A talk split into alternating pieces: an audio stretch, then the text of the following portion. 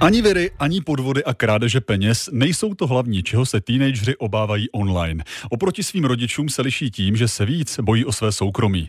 Plyne to ze studie antivirové společnosti Malwarebytes, provedené na tisícovce uživatelek a uživatelů internetu v USA. Čím se mladiství svým chováním na internetu liší od svých rodičů, o tom teď bude řeč s Janou Magdoňovou a Honzou Cibulkou. Zdravím vás. Hezké dopoledne. Dobrý den. Tak čeho se tedy mladá generace obává na internetu nejvíc? Hlavně toho, že se někdo cizí cizí dostane k informacím z jejich soukromí. Že získá třeba fotografie, videa nebo nějaké intimní informace, informace o psychickém zdraví. A ty pak zneužije k šikaně. Poškodí vztahy s rodinou nebo třeba s kamarády, nebo že to případně povede až k fyzickému napadení. No a mají mladí důvod k obavám? No, samozřejmě. Skoro každý týden v novinách čteme, jak se nějaká kyberkriminální skupina vlámala do systému školy nebo třeba zdravotnického zařízení. A mladí lidé si nemohou vybrat, že zkrátka nebudou chodit do školy, která má mizernou kyberbezpečnost. Stejně jako si nikdo úplně nevybíráme nemocnici podle toho, jestli si hlídá své IT systémy. Právě školy jsou problém, u zdravotnických zařízení si dovedeme představit to množství citlivých informací ve zdravotní dokumentaci. Školy ale o studentstvu vedou plno citlivých informací, hodnocení ze strany učitelů, výchovných poradců, informace o problémech v rodině. No a když se teenageři bojí o své soukromí, proč sdílí plno informací na sociálních sítích? To nedává úplně smysl. Třeba proto, že nemají úplně mnoho alternativ, jak komunikovat s kamarády nebo třeba s rodinou. I my jako mladí jsme dřív používali weby jako Líbím se ti nebo třeba spolužáci CZ a od té doby se sociální sítě výrazně vyvinuly. To jsme byli mladí, to je pravda. No jo, jsou všudy přítomné a daleko víc dneska sociální sítě tlačí své uživatele do sdílení informací. To sice tvoří větší zapojení, lidé tam tráví víc času a tedy konzumují i víc reklamy, která ty sítě potom pohání, ale zároveň to může mít hlavně z nějakého dlouhodobého hlediska značné dopady do soukromí. Existují samozřejmě alternativní služby, které nejsou tak invazivní, ale tam zase chybí kamarádi i rodina. Všichni se tak trošku navzájem držíme jako rukojmí na velkých sociálních sítích, kde se sice nikomu extra nelíbí, ale nikdo nechce odejít jako první. No a je to v Česku stejné jako ve Spojených státech amerických?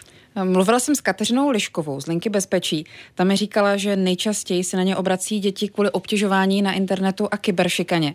Řeší tisíc až 1500 eh, takových hovorů ročně, to znamená zhruba třikrát za den jim zavolá dítě nebo mladý člověk, že má problém v online prostředí. A nejčastěji typicky je to dívka 14 až 17 let. No a co si představit pod obtěžováním na internetu? Je to ta klasika, ti sexuální predátoři, co mladé vydírají a chtějí po nich intimní fotky a videa a pak přijde to vydírání? Takový ti klasický sexuální predátoři v tomhle smyslu, tedy nějaký cizí člověk, co si hledá náhodné děti na internetu, to je jenom takový vrcholek ledovce.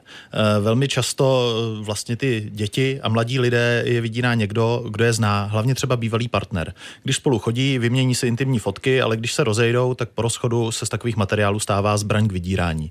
Na rozdíl od kyberšikany se i hůř hledá pomoc. E, mladí lidé mají pocit, že si za to můžou sami, že ty fotky nebo videa poslali. Navíc to jsou věci, které třeba nechtějí chtějí ukazovat a říkat rodičům a tedy žádat o pomoc. Kateřina Lišková z Linky bezpečí upozorňuje, že tohle jsou přesně ty situace, kdy děti začínají napadat sebevražedné myšlenky, protože nevidí cestu ven. No a jak jim na lince bezpečí s tímhle poradí? jako první přerušit kontakt s tím člověkem, kdo je vydírá. A než ale se smaže jakákoliv komunikace, tak je důležité udělat screenshot té komunikace. A abyste o to nepřišli, abyste měli nějaký důkaz, že se to dělo a ideálně potom s tím jít na policii. Děti a mladí lidé by taky měli překonat ten prvotní strach a opravdu jít za svými rodiči nebo třeba za někým blízkým i ve škole, jestli mají třeba oblíbeného učitele nebo výchovného poradce, tak s tímto problémem se na něho obrátit. No a jako rodič můžu tomu nějak předejít, něco udělat, jak ochránit svoje dítě? Tady ta rada je poměrně složitá a bohužel to není úplně jednorázové řešení. Rozhodně nemá smysl zakazovat mobil nebo třeba počítač, to vůbec nikam nevede. Důležité je s dětmi mluvit, ne nárazově, ale pravidelně se zajímat o to, co na internetu dělají, co je baví. Mladý člověk taky musí vědět, že pokud se dostane do průšvihu, třeba i svým zaviněním, tak, že mu s tím ten rodič bezpodmínečně pomůže a nebude ho dál trestat. Protože pokud překoná ten svůj strach a přijde toho rodiče poprosit o pomoc, tak rozhodně nepomůže, že mu ten rodič vynadá, že něco pokazil, že je, za to, že je hloupý a že si za to může.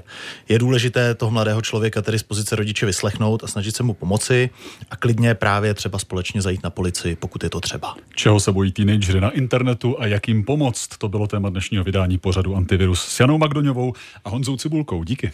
Naslyšenou. Naschledanou. Antivirus. Váš průvodce nástrahami online světa.